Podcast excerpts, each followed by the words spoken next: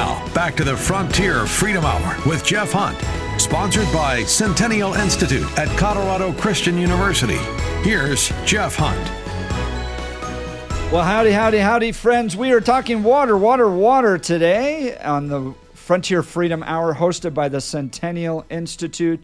You know, I was a river guide for five summers on the Arkansas River. It's why I appreciate water. I used to wake up every single day and look at what the CFS flow was for Browns Canyon, the headwaters of the Arkansas River near Buena Vista, Colorado, and understand that if you don't have good water, you don't have a good recreation industry. I used to make it a habit to try to jump out of my boat just about every day and float in that ice cold snowpack water coming down from Twin Lakes Reservoir, stored up there all winter long, and then released to uh, happy rafters going down the Arkansas River. We're talking with Greg Walcher, who is one of the most recognized and respected natural leaders in natural resource policy about water issues.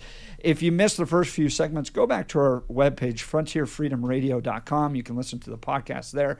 We read a lot of stats about the water problems. We talked about the original kind of history of water law in the state of Colorado, some of the challenges that California environmentalists are bringing here. So, Greg, thanks so much for being on the program. Can you give us an idea of maybe some solutions? What, in your mind, do we need to do? Uh, little baby steps, maybe all the way to the bigger ideas that could really affect the water challenges we're facing in the state. But can you give us some hope, Mr. Walcher? well, the, the bottom line for Colorado is always going to be the ability to store water during the wet periods so that we can use it in the dry periods. If we can't do that, there just simply isn't any water. And as you say, we depend on it for everything, not just our showers and lawns and faucets, but uh, also agriculture and recreation and everything in between. So it's hugely important in our state. And every time there's a threat to it, as we were talking about with the Bureau, Colorado ought to say, we'll work these issues out among ourselves but to all of the other states and the federal government, we ought to say unequivocally, under no circumstances are we going to change the, the, the compacts that entitle us to this water, and uh, we will and we we will insist that it be administered correctly, and that people within this state will make the decisions. We need more control more control. And this is kind of what we talked about with Jennifer Fielder uh, last week with the American Lands Council. It's just the federal government's control over the western United States is really unprecedented. It's not really like anywhere else in the United States. Do, I mean, do other states have more control over their water than than we do here? Uh, well, yes, they do, because Colorado is the is the rooftop state. It's the state where all of the water that falls on it flows out of the state. None of it flows in from anywhere else. And so, yeah, this is the state where 19 million people in 16 other states depend on on water from Colorado. 19 so our water people. situation is very different from all of the other states, most of whom have way more control over what they do with it than Colorado, whose water is uh, is divvied up by inter- interstate compacts and Supreme Court agreements and memos of understanding and two international treaties and all the rest. Greg, can you give us a little insight? Some people have seen headlines, a little bit of the news about the challenge we're facing with the state of Nebraska over the Platte River. What what is that all about? It's it's a part of an ancient deal in which Nebraska is entitled to the use of some water from the South Platte more than than they're getting. The solution to they're proposing to literally to condemn water within Colorado and build a giant canal into Nebraska, uh, which is which is politically speaking is never going to happen. The, but the easier solution is um, it's, it's not that complicated. We need to work together with Nebraska to build more water storage so that both states can get the water they need. Seems like water storage is a really big deal. I mean, that was that was the sense that came out of the Western Caucus. We need more, and they, now they recommended high alpine water storage. Uh, can you explain to folks what that means? Well, it's, just what you were saying earlier that the higher you store water, the less of it you lose to evaporation. We can also store water underground in various places in Colorado where there's no evaporation uh, and no dam that affects the habitat of fish and so on. There's lots of different ways to do it. But the reason we started out this this whole show with the little description of statistics, just to remind people that 80% of the water in Colorado comes in the form of snow, so we get it all during a four month period, and that will never change. And so that will always mean uh, we can't control the amount of rain, the amount of snow, and so on. So instead of focusing on what we can't control, we ought to focus on storage and diversion and use, proper use, which we can control. Uh, water. I mean, a lot of people don't understand that a lot of the reservoirs are built, especially around the city of Denver, for particularly for water control.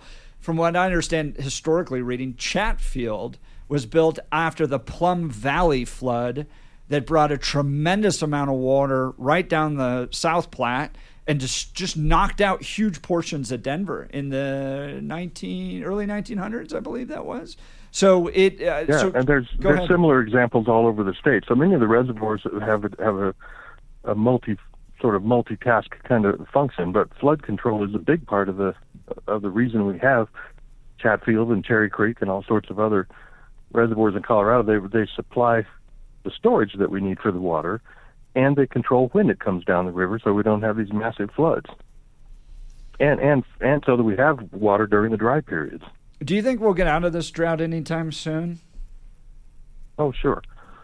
I'm a big believer in climate change, Jeff. The climate changes all the time. It, some sometimes it's warmer, sometimes it's cooler. Some years we get way more snow.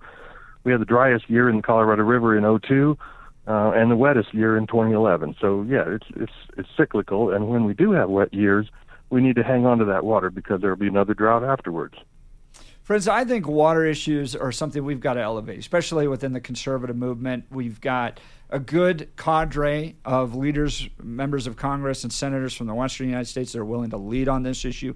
I've brought this up, Greg, among a number of national conservative organizations like the Heritage Foundation, groups like that, saying you guys are ignoring Western issues. If you go to CPAC, you're never going to hear about Western water issues. It's just not a. It's not uh, kind of front page general conservative movement issues, but to a large portion of the United States, it's absolutely critical. And we've almost ceded it entirely to the environmentalists and to the leftists. And we're not leading, with the exception of Greg Walcher, who's on with us now, who's one of the most recognized and respected natural leaders on natural resource policy. But but you don't see it among the general conservative movement. Greg, what do we need to do to elevate Western issues to the forefront of national conservatism?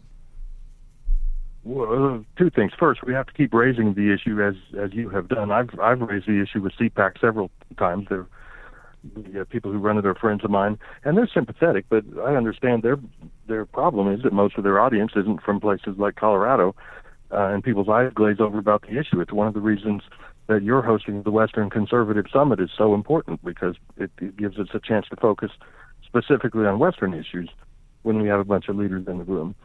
Um, so we have to do that. And the second thing is we have to fight the federal government when they when they overreach, and that elevates the awareness of the issue right into the halls of Congress. Friends, we're going into a big election here in the state of Colorado. And as you know, we're not in the business of winning campaigns or getting anybody elected, but we do raise issues. And I would encourage all of our listeners because we are the Frontier Freedom Hour. We're more rural. We focus in on Western rural issues. We think they're important. I live on a little ranch. I've got a little bit of livestock, not a lot, but they run out of water. They all die. I think we all understand these issues more than the Boulder leaders and the Denver city leaders do in this state they're never going to really address these issues unless we raise them. And all these candidates, from Jared Polis to Heidi Ganahl to Joe O'Dea to Michael Bennet, are going to be out there this legislative cycle, this election cycle, and it's up to us to talk to them about it. You've got to raise this. You've got to try to get water protections, water rights, water issues back over to the state of Colorado, protect our interests talk about what's happening in the North Platte and in Nebraska, talk about what's happening in the San Juan Valley, talk about what's happening with water on the western slope. All of those, bring those up. Bring up the multi state compacts. Let's figure out ideas. This doesn't have to be a partisan issue. I would appreciate if Governor Polis would lead on these and be strong on water issues and push back against the Biden administration. Uh, I'm not sure he, he will, but uh, maybe we can create enough pressure that that he would because this shouldn't be a partisan issue. Uh, Greg, we've got about a minute, 30 seconds here. Any final comments for our listeners? Again, we're talking with Greg Walcher, who's one of the foremost experts on natural resource policy. What is your kind of final word to our listeners on, on ways we can be addressing these issues? I agree with what you just said. These issues are not partisan. They shouldn't be partisan. And in the history of Colorado, they've never been partisan uh, perhaps until really recently. But you'll remember that when the EPA tried to control every drop of water in America through the Waters of the U.S. rule, Colorado was the one that went to court over it, and 22 states joined that lawsuit. Colorado won that case at the U.S. Supreme Court, even with its previous makeup. Uh, but but then there was an election and a different attorney general, and since then, Colorado literally sued the federal government, demanding federal control of Colorado water, demanding that they reinstate that that WOTUS rule.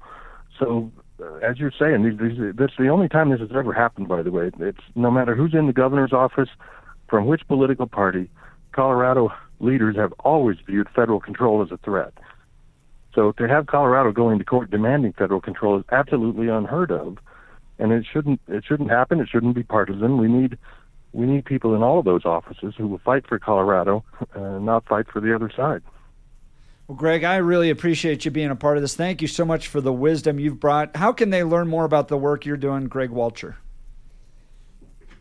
Uh, well, they can check on my website is gregwalcher.com. There is also a, a little book that uh, we put together called "Where Life Is Written in Water," published by the Independence Institute. That's available on their website. Uh, and I have a book that I wrote about natural resources issues that's available on Amazon it's uh, it's called smoking them out: the theft of the environment and how to take it back. I really do think that conservatives need to lead on this, and I'm so grateful to have policy fellows like Greg Walcher, who's connected with so many entities like the Independence Institute, Heartland Institute, groups like that. Let's work on this together. We're hoping to put together maybe a conference this fall on water issues at the Centennial Institute. Friends, you're listening to the Frontier Freedom Radio Hour. You can check us out by going to frontierfreedomradio.com. Continue to tune in and be a part of what we're doing. God bless you all.